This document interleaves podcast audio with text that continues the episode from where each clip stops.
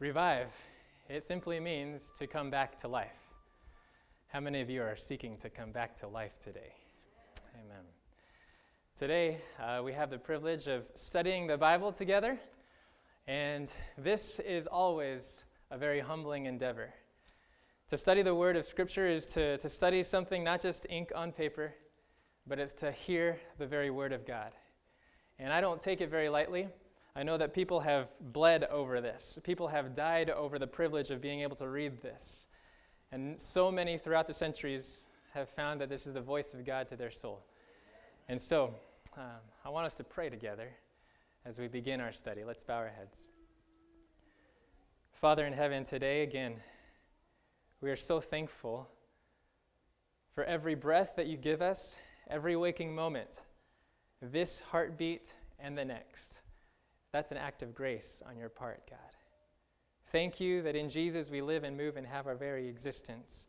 And Lord, now we want to use that so that we can we, we can seek after you. We can hear from you and come to know you and be changed by you. And so, Lord, as we're opening up the Bible today, we give you permission. We give you the green light to send us your Holy Spirit. You said that your Spirit would guide us into all truth. And Lord, as we study about the Spirit, we pray that we would be inspired by the Spirit. As we open up these pages, please speak to our hearts. Overcome any weakness of ours, whether it's the weakness of our words, the weakness of our comprehension, uh, the weakness of our fatigue, whatever, uh, whatever burdens, whatever. Lord, anything that is standing between us and you, we pray that you would redeem us from that just now. And as we seek after you, we thank you in advance that you're going to prove true to your promise that those who seek for you and search for you with all their heart will find you. And so, as we open up this Bible, please fulfill that promise, we pray. In Jesus' name, let everyone say, Amen. Amen. Open your Bible with me, if you will, to Luke chapter 11. Luke chapter 11, we're going to study together, and maybe you've already gotten into the habit of bringing paper with you or a notepad or something. But as we go through this passage, we are just going to zero in um, on the first 13 verses of Luke chapter 11. Now, today's message is entitled Receiving the Promise of the Spirit, Part 2. You may remember that the last time I got to share this pulpit, uh, I had started a message called Receiving the Promise of the Spirit and realized that we were going a little too long and we needed to section it off into two parts. I wasn't able to continue it the next Sabbath, the first Sabbath of February, I think that was, um, because I had to actually share in a funeral service for my uncle uh, in San Jose. So I want to thank Joe Barkley for stepping in last minute. Um, he, he definitely shared a message of his own personal testimony and faith, and I was encouraged by that as I listened to the recording. But, uh, but here we are. We've been going through a, ser- a series. We started several weeks ago The Promise of the Father. We realized that the promise of the Father in Acts chapter 1, verse 4 is actually the promise of the Holy Spirit. That all throughout the Old Testament, there has been this promise rumbling and rumbling that God would want to pour out His Spirit upon all humanity and we realize that in the New Testament, that promise hinged, it was contingent upon Calvary. So we realize that if we want Pentecost, we must come first to Calvary. You remember that? The next week, we talked about receiving the promise of the Spirit. Okay, so what are the conditions? What, it, it, we know that we cannot buy the Holy Spirit. The, the Holy Spirit is not a commodity to trade and bargain for. No. But He is a promise upon whom there are conditions that make us ready to receive Him. So we began to explore that. What are the conditions that actually make our hearts ready to receive the Holy Spirit? We've talked about three, and we were going to continue that list today. Those three, I don't know if you remember these. The first one was repentance. Amen. All right. Repentance. Repentance. In Acts chapter 2, verse 32, Peter says, Repent and be baptized, every one of you, and you will receive the Holy Spirit, you and your household. So, repentance, this, this desire to be so emptied of self and sin that all that we are filled of is God Himself.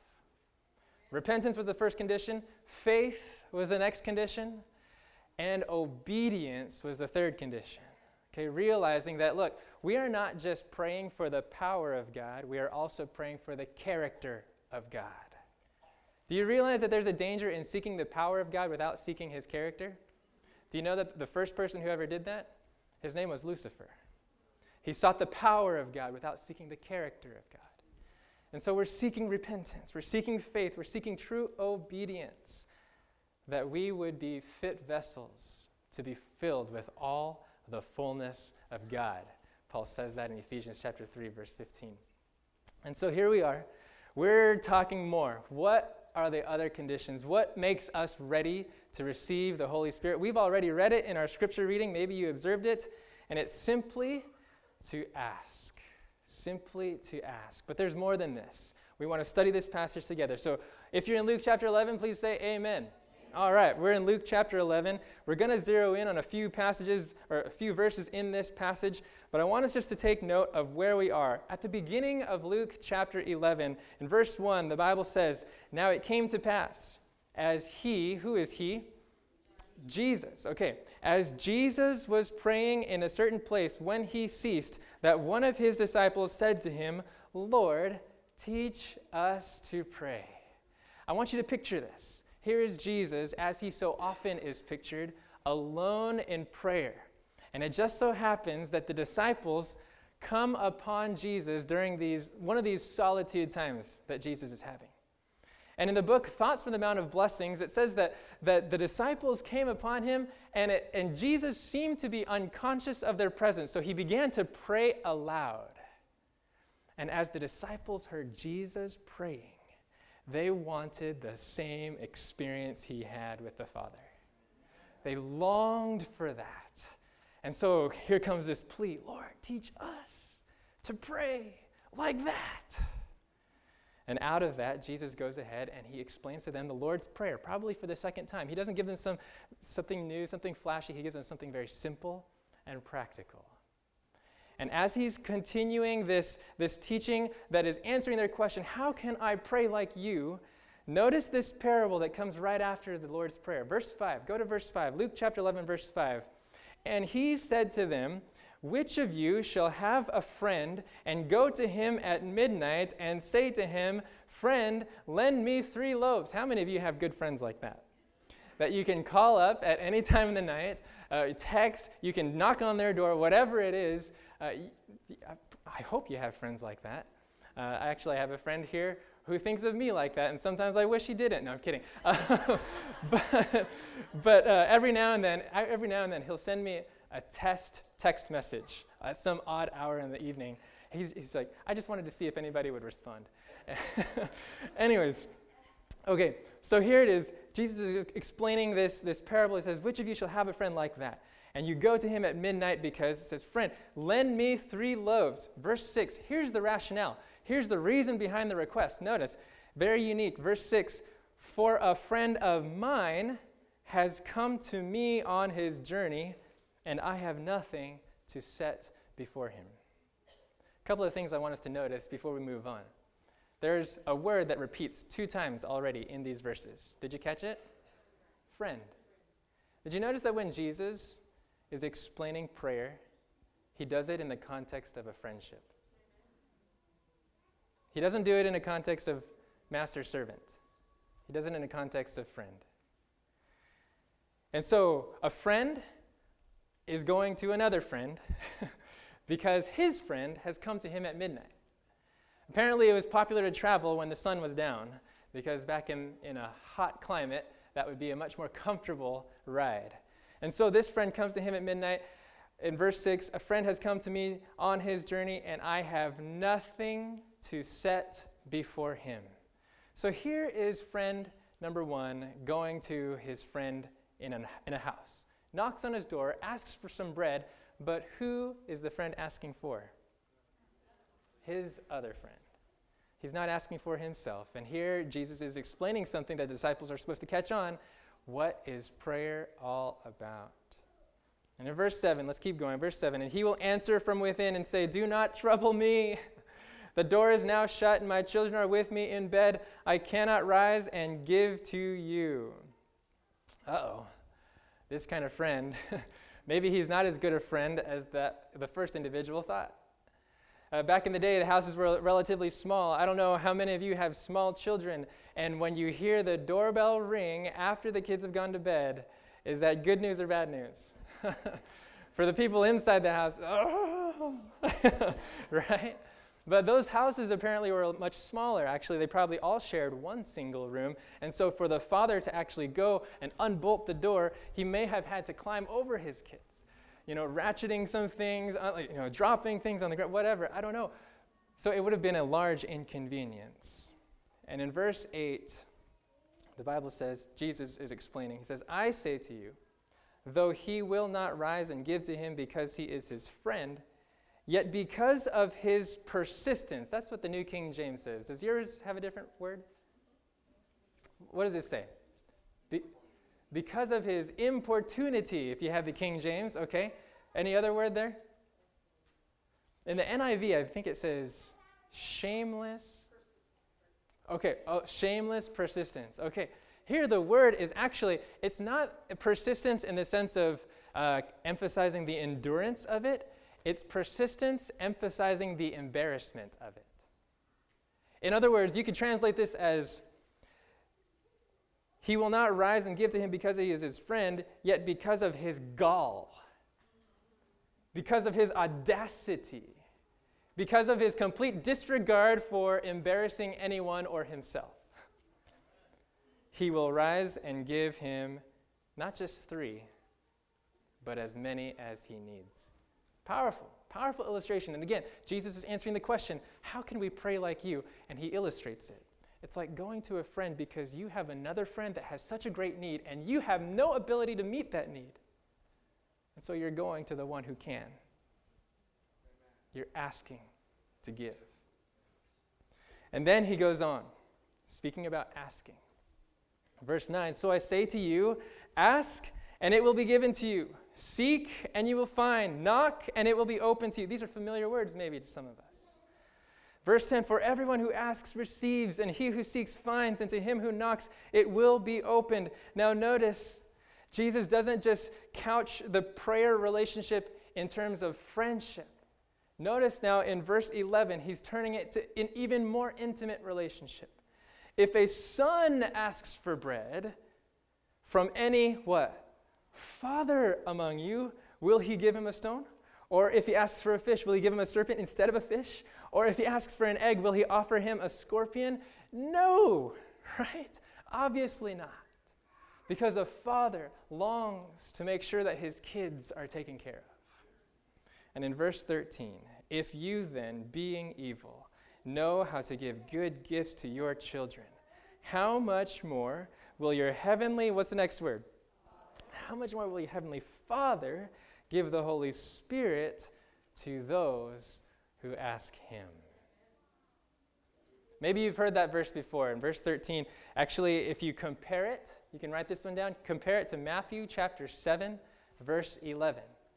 Essentially verbatim, essentially the same, except what Matthew says is if you then, being, know, being evil, know how to give good gifts to your children, how much more will your heavenly Father give good gifts to those who ask?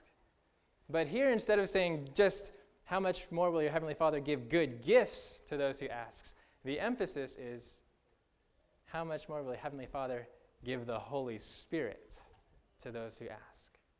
Okay, so here we are. We're talking about conditions. Conditions that make us ready to receive the Holy Spirit. And here, if we're wanting to round out that list that we started a couple weeks ago, the condition to receiving the Holy Spirit is that you and I ask you and I must ask. Does that sound too elementary? wait, wait a minute. All we have to do is ask. But I want us to notice something because there's something just in these surrounding verses. There's something very deep and significant. First of all, when you look at verse 13, it says, If you then, being evil, know how to give good gifts to your children, how much more will your heavenly Father, will your heavenly Father give the Holy Spirit to those who ask Him. When it comes to praying for the Holy Spirit, there's a who question that needs to be answered. Who is it that we are asking? We are not asking just a master. We're not asking just a, an idea. We're not asking just a vending machine. we're asking a father. We're asking a father. And maybe some of you, maybe some of you have felt frustrated with your prayer life. Friends, today, would you please be assured that you are praying to a father who has your best interest in mind?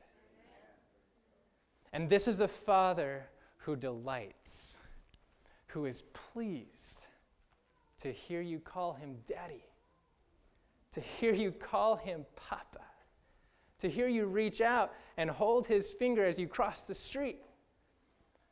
This is a father who wants to give you good gifts. Now, we're praying to the Father, but it's not just that we're praying for good gifts, we're praying for the Holy Spirit. This is essential to understand. The reality is that sometimes in our, in our, in our uh, most earnest prayers, if you were to review just how you've been praying the last three weeks, maybe you would see a lot of things on that list, a lot of circumstances on that list. But on that list, how often are we praying not just for things, but the person of the Holy Spirit? Is that, is that a fair question to ask? how, how deeply do we sense the fact that we need the Holy Spirit? And maybe that's it. Maybe that's it. We feel such pressing need for this, that, and the other, but very often we do not feel the need for the Holy Spirit. And so while asking for things is not inappropriate, that's not what I'm suggesting at all. No, no, no. Because the Bible says, hey, cast all your cares upon him because he cares for you, right? Uh, I think it's 1 Peter 5 6. You can write that one down if you need to. Philippians 4 6 and 7 says, Be anxious for nothing, but in everything through prayer and supplication, make your request known to God. So we can lay our burdens before, we can pray about things. But let us not neglect that our deepest need is not just for more things or different things, but our deepest need is for the Holy Spirit. Do we understand that the Holy Spirit dwelling in our hearts means Christ lives in me? Do we understand that when I pray for the Holy Spirit, I'm actually praying that I would have a new heart and new mind? That I would not just be a partaker of the old nature, but a partaker of the divine nature. That is our deepest need. That is our deepest need. And very often, uh, that, that's something that we neglect the who of what we're praying for. And so I want us to note something. Uh, the, the very times that we are asking for this, the reality is that if, if the indwelling of the Spirit really is our ultimate desire, then we've got to be honest. We've got to be honest about whether or not we've been meeting the conditions for receiving the Spirit. Sure, we're asking for the Spirit, but what about the other conditions? What about the repentance? What about the faith? What about the obedience? And here's the thing very often we are quick, God, please give us the Holy Spirit. And I've said it already, but we're seeking the power without His character. So when we're asking for the Spirit, this causes us to put in check what our motives are what our deep needs are. The reality is that a lot of times, uh, a lot of times we are living out of harmony with the counsels of God's plain word, yet we're expecting Him to fulfill His promises anyway. Is that possible? Is it possible that we come to God saying, God, give me this. You said you would give me this. And yet in our lives, we're living out of harmony completely with some specific counsel here or there. Now, what, what is the sense of that? You know, maybe it's maybe it's, it's neglect, maybe it's ignorance, but a lot of times we do this and, and we get frustrated that God isn't answering us. What's up with that, God?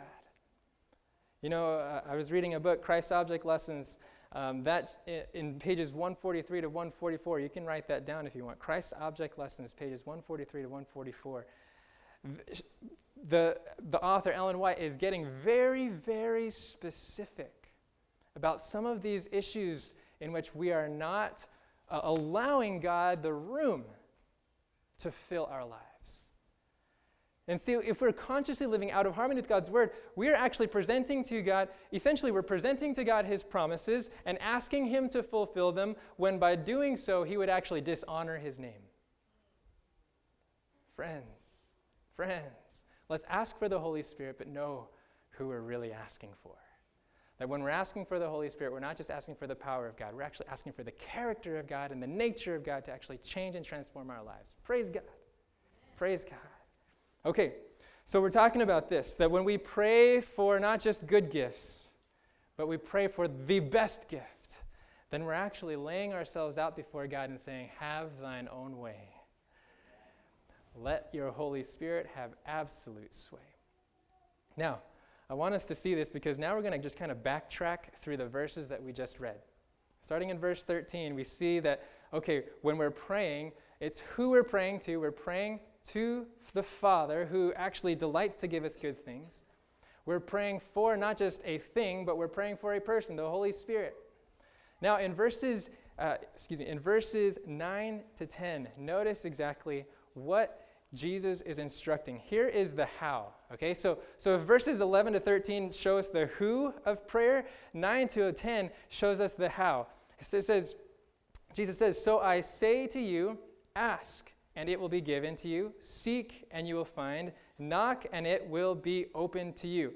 Very interesting thing about these instructions, these imperatives, these commands, it's in a Greek form that does not reference a one time asking. There are certain ways that the Greek can actually say, all right, just ask this once and you'll be done. But that's not the form of the Greek verb right here. Instead, the implication is keep asking, keep seeking, keep knocking. Do you understand that when we are praying for the Holy Spirit, it is not just a one time deal? It is a moment by moment, day by day, ongoing plead with God. Ask, keep asking, keep seeking, keep knocking. Now, the other question is why does Jesus use three different verbs to kind of communicate the same idea? Ask, seek, knock. By the way, if you're trying to remember those verbs, it's A S K. Ask. Ask, seek, knock. Notice the progression. It goes from asking, which is just kind of like a request, it's an inquiry, right? But asking is different from seeking because now that inquiry is active. I'm actually going to research a little bit. I'm going to, uh, it, it steps it up a notch. Do you understand that? Yeah? And then when you go from seeking to knocking, now it's a little bit audible. That, that, that active search, you're actually going to someone's door with the expectation that the barrier will be removed, that entrance will be given, that admittance is yours. So that request turns into a search. That search turns into an expectation, a demand. Ask, seek, knock. So when we're praying for the Holy Spirit, it's not a one time thing, but it's an ongoing reality in our lives.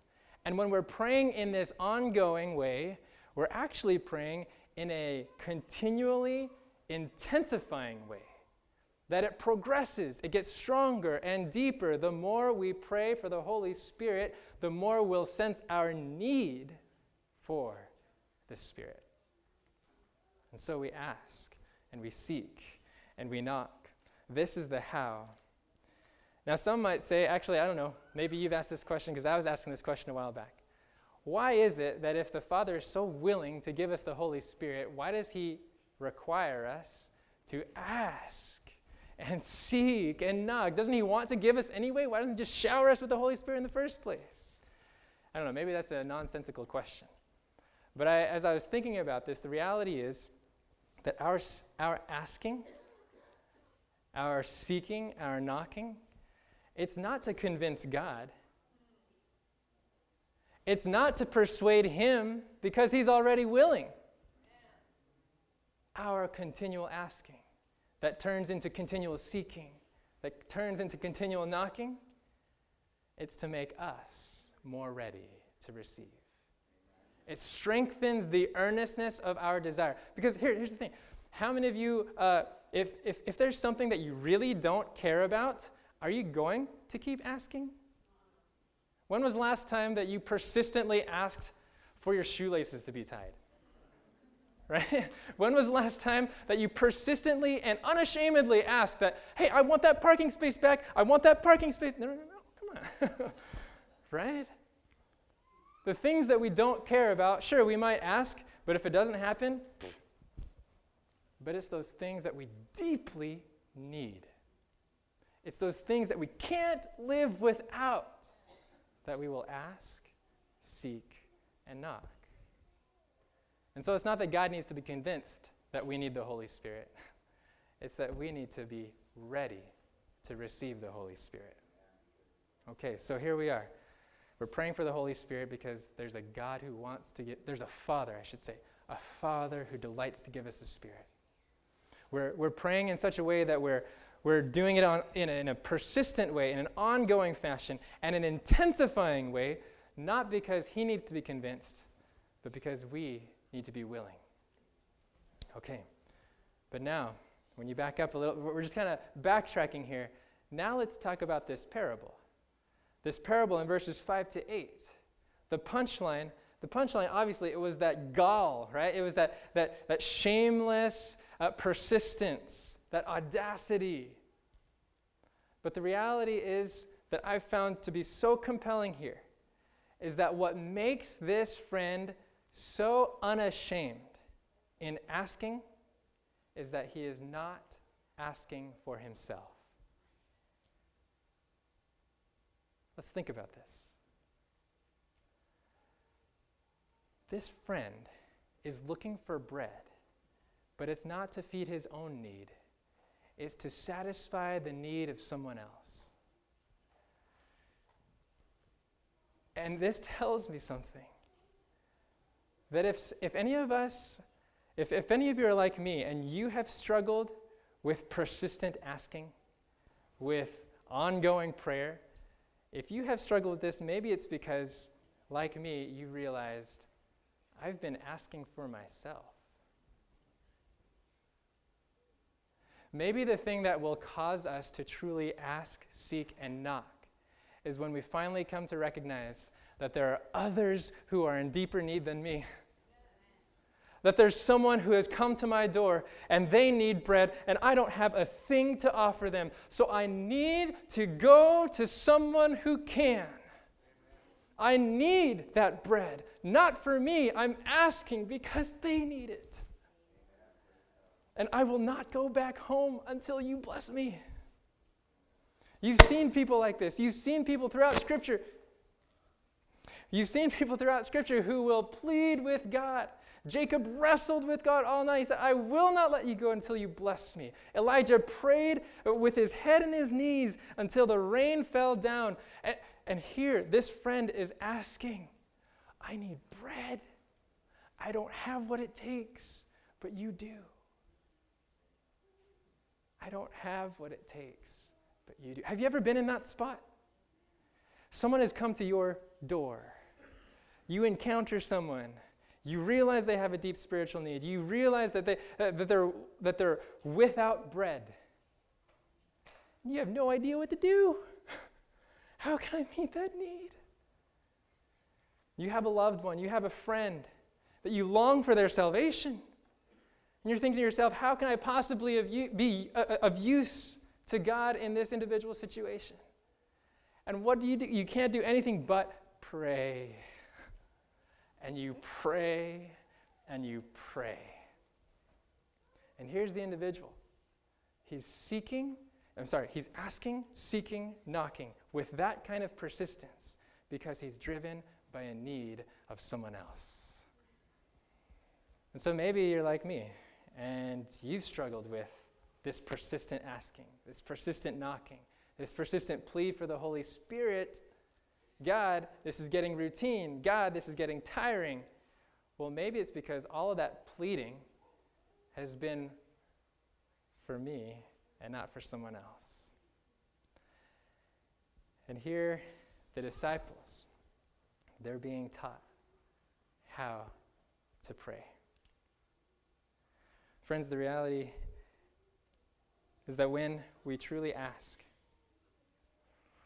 when we truly seek and when we truly knock, it comes down to being able to ask for someone else. And so, you know, we talked about this at the beginning. The condition for the Holy Spirit is that we pray. Well, maybe the secondary condition is that we have a burden for someone else that drives us to pray. And so I wonder if, if the floodgates of the Holy Spirit's entrance into our lives is stopped up because we are so concerned about our own needs that we forget that there are friends who are without bread. But when we come to a point where we realize, oh, there's a burden here that I have, I have to meet, but I can't. When we come to that point, friends, and when that causes us to, our, when that drives us to our knees, the Holy Spirit is not far behind. Are we following today, yes or no? Uh, several weeks ago, like I said, this is just a continuation, re- conditions for receiving the Holy Spirit. We talked about repentance, asking to be so emptied of self and so filled with God. We talked about faith, having the implicit trust that what God promised to do, He is able to perform. We talked about obedience, being, being in harmony with the counsels of God, actually demonstrating our loyalty to God through practical living, practical obedience. And here now we are asking but maybe that asking is contingent upon the fact that we have a burden for someone else's salvation. In other words, when we're praying for the Holy Spirit, we're praying to be used by God. to pray for the Holy Spirit for any other reason, maybe it would be maybe I'm too bold to say that it would, it's selfish. If we're praying for the Holy Spirit for any other reason, Sure, I, am praying for the Holy Spirit to transform my character, but really, it's not just so that you can be more holy, it's so that someone else can see the character of Jesus. I'm praying for the Holy Spirit so I can be equipped for this ministry. Sure, yeah, you want to do a good job, but you want to do a good job so that people can fall in love with Jesus. So when we're burdened with someone's salvation, that is what causes us to pray. That is what causes us to ask, seek, and knock I need bread for someone else. I was, real, I was studying this passage just the last three weeks, just, man, how, how, what is the depth of this? And when I realized that, that all of this conversation started in verse 1 with the disciples coming upon Jesus while he was in silent prayer, as the disciples came and, and, and maybe were so impressed with how Jesus prayed, I began to realize, began to realize that, that this whole teaching about prayer, about praying because of someone else's need, about asking, seeking, and knocking, about being so assured that the Father would give the Holy Spirit, I began to realize that all of this started with the question Jesus, teach us how to pray. In other words, Jesus, how do you pray? Which means that this is how Jesus prays. He prays because there are souls that need salvation. You know, in, in Luke chapter 3, there's a picture of Jesus coming out of the waters of baptism. Luke chapter 3, verse 21. It says, He came up out of the waters, and it says, While he was praying, the heavens opened have you ever wondered what Jesus was praying about after he got baptized? Have you ever wondered that? In Desire of Ages, she says that he was so burdened with the unbelief that he would have to face. He was so burdened by the, the deep fallenness of humanity that he lifted up his petition to heaven. And she says that the angels had never heard such a prayer. Because here was someone who was so weighted with the salvation of souls that he was piercing the skies with his prayer I need bread. And so when he's teaching this parable about this friend who goes to a friend at midnight, could it be that that's how Jesus sees his own prayer life with God? Oh, God, this guy, Peter, James, John, man, they are so lost. they have no bread at all. Father, please, what do I have for them? What, what do you have for them? What can I give them? In Isaiah chapter 50, verse 4, there's a messianic prophecy. Maybe you've read it before. It says, The Lord God has given me the tongue of the learned, that I might know how to speak a word in season to him who is weary. It's a prophecy about Jesus' life. That every time Jesus needed a word, he would go to the Father. Hey, uh, the Lord God has given me the tongue of the learned that I might know how to speak to him who is weary. But the very next phrase, it shows us how he got that word. He wakens me morning by morning. He awakens my ear to hear as the learned. Have you ever wondered how did Jesus know to say that right then? Man, he is so clever. He is so ah. Could it be it's because he spent hours in prayer asking for bread to give to those who had none? And this is Jesus, who is so driven by the salvation of souls that he prayed. He spent whole nights in prayer, agonized in prayer. His whole life was, was, was characterized by prayer, even to the end of it. While he hung on the cross, he even prayed for you and me. Father, forgive them, for they don't know what they do.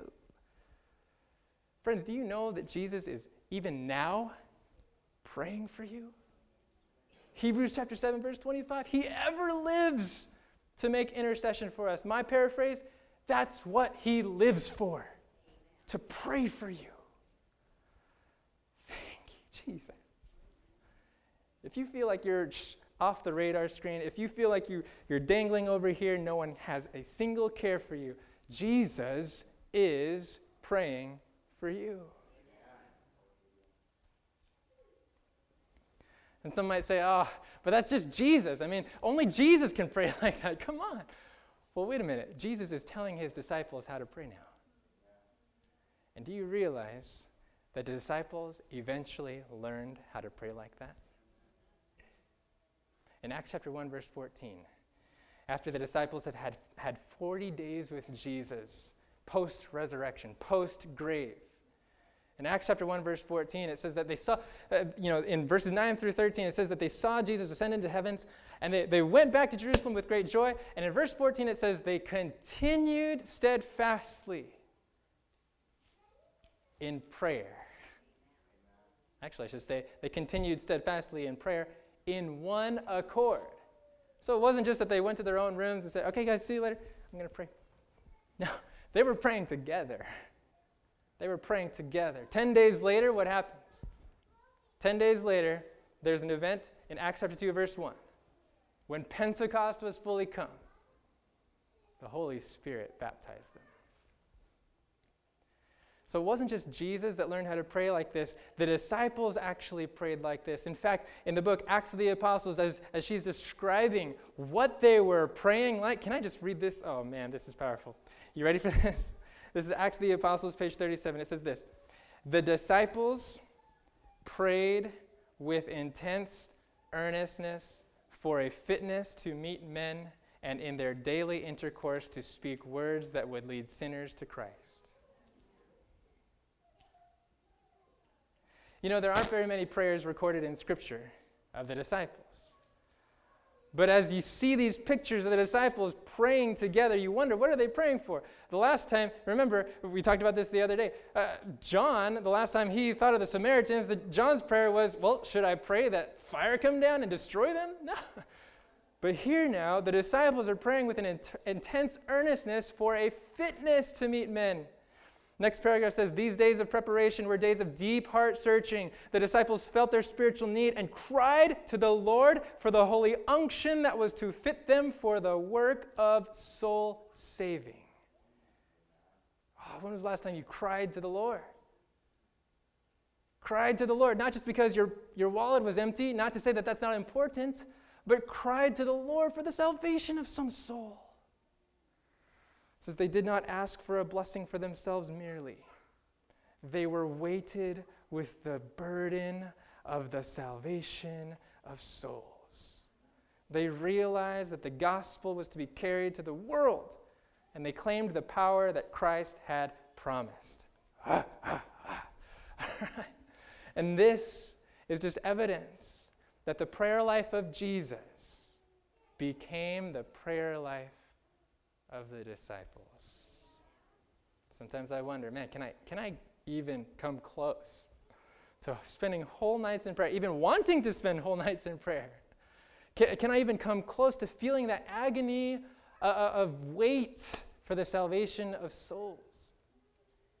Friends, apparently the disciples were led to that. They had prayed so earnestly for the fitness to meet men in their need that 10 days later, the Holy Spirit empowered them. The conditions were fulfilled. You read that whole description there in Acts of the Apostles. The conditions were, they were filled with repentance.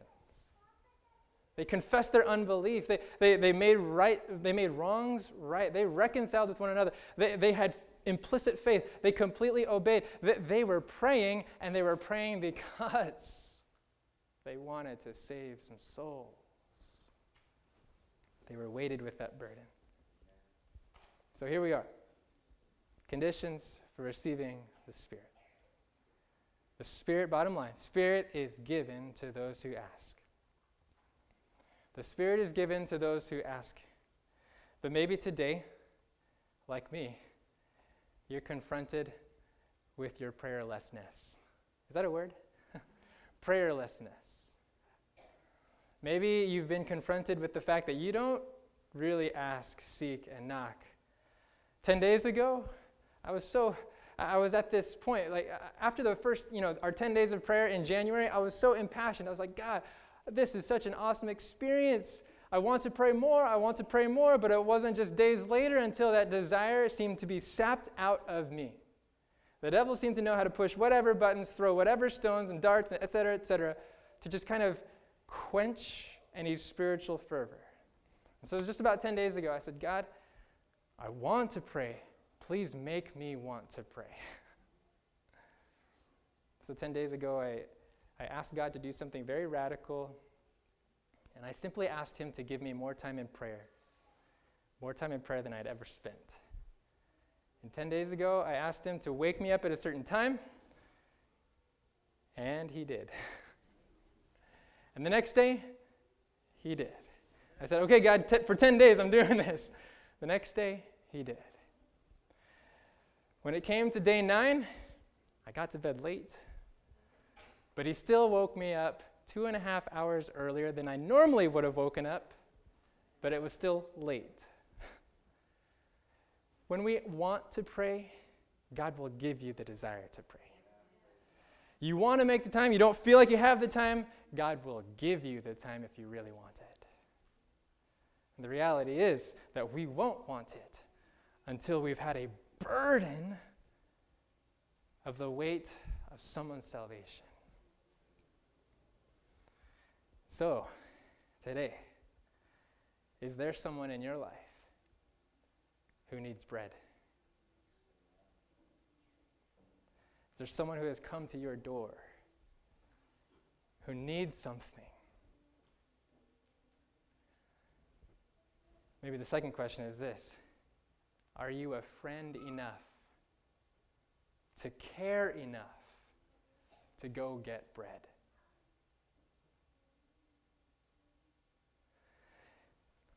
Maybe, maybe this is a heart searching question because we realize ah, maybe I don't care enough, but I want to. Is anybody in that boat? I realize, okay, maybe my burden is not as great as what the disciples were experiencing during those 10 days. Maybe my burden is not so great as Jesus was coming up out of the waters of baptism. But Lord, I want that burden. Does anybody desire that burden? Amen. The promise of Philippians 2, verse 13 God works in us both to will and to do of his good pleasure. In other words, God will work in you to want it and to do it. So here's the take home challenge. You heard, you heard our elder, you heard Joe talk about the fact that on March 1, we're kicking off something called 40 Days of Prayer.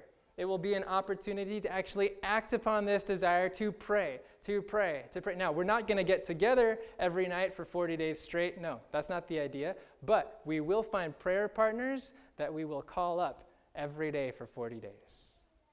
We're going to pray together specifically for the outpouring of the Holy Spirit. That's what we're going to be praying for those 40 days. We'll have a book, we'll be going through some readings together, we'll be calling each other up, and then on a weekly basis, Once a week, we'll have checkpoints for small groups to get together. Checkpoints. How are things going? Let's encourage one another. Checkpoints. And so that's what those 40 days are going to be like. We're going to be praying for the Holy Spirit. We're going to be asking.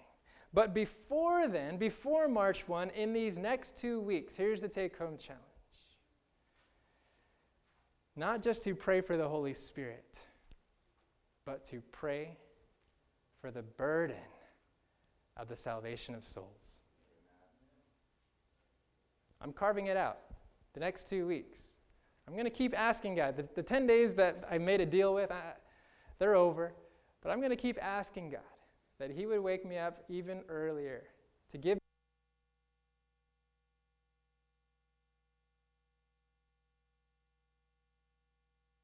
To give me the opportunity. I'll go back here.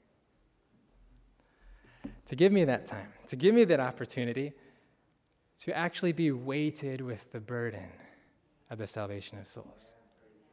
So I don't know what it's going to be for you. I don't know. Maybe you're going to ask God to wake you up a little bit earlier. Maybe you're just going to cut something out of your schedule that you really don't need. And that'll open up some more free time for you to pray, to seek God, to ask Him for a burden for souls. But will you? This is the, this is the appeal. Will you do it for the next two weeks till the end of February?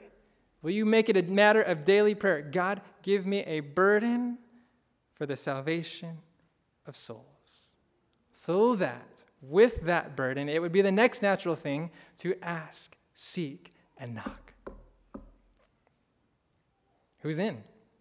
Will you take time? Go ahead. Yeah. Amen. Amen. Praise the Lord. Praise the Lord. I can't wait to see. I can't wait to see. Because when God burdens you with the weight, and you realize that they need bread, and you realize that your pockets are empty, your pantry is empty. I didn't go to Costco. so I'm going to the Father. He delights to give the Holy Spirit to those who ask Him. Here's what we're going to do I want us to bow our heads together. We're going to start with a silent time of prayer. That you would pray. Uh, maybe there are specific names that you know need bread, but you don't have a, a deep, impassioned burden for them. And so, Maybe there are neighbors that you know need bread, but you don't, you don't even know their name. You just know that they need bread. And you need a burden for them too. So let's bow our heads, silent time of prayer, asking God to give us this burden.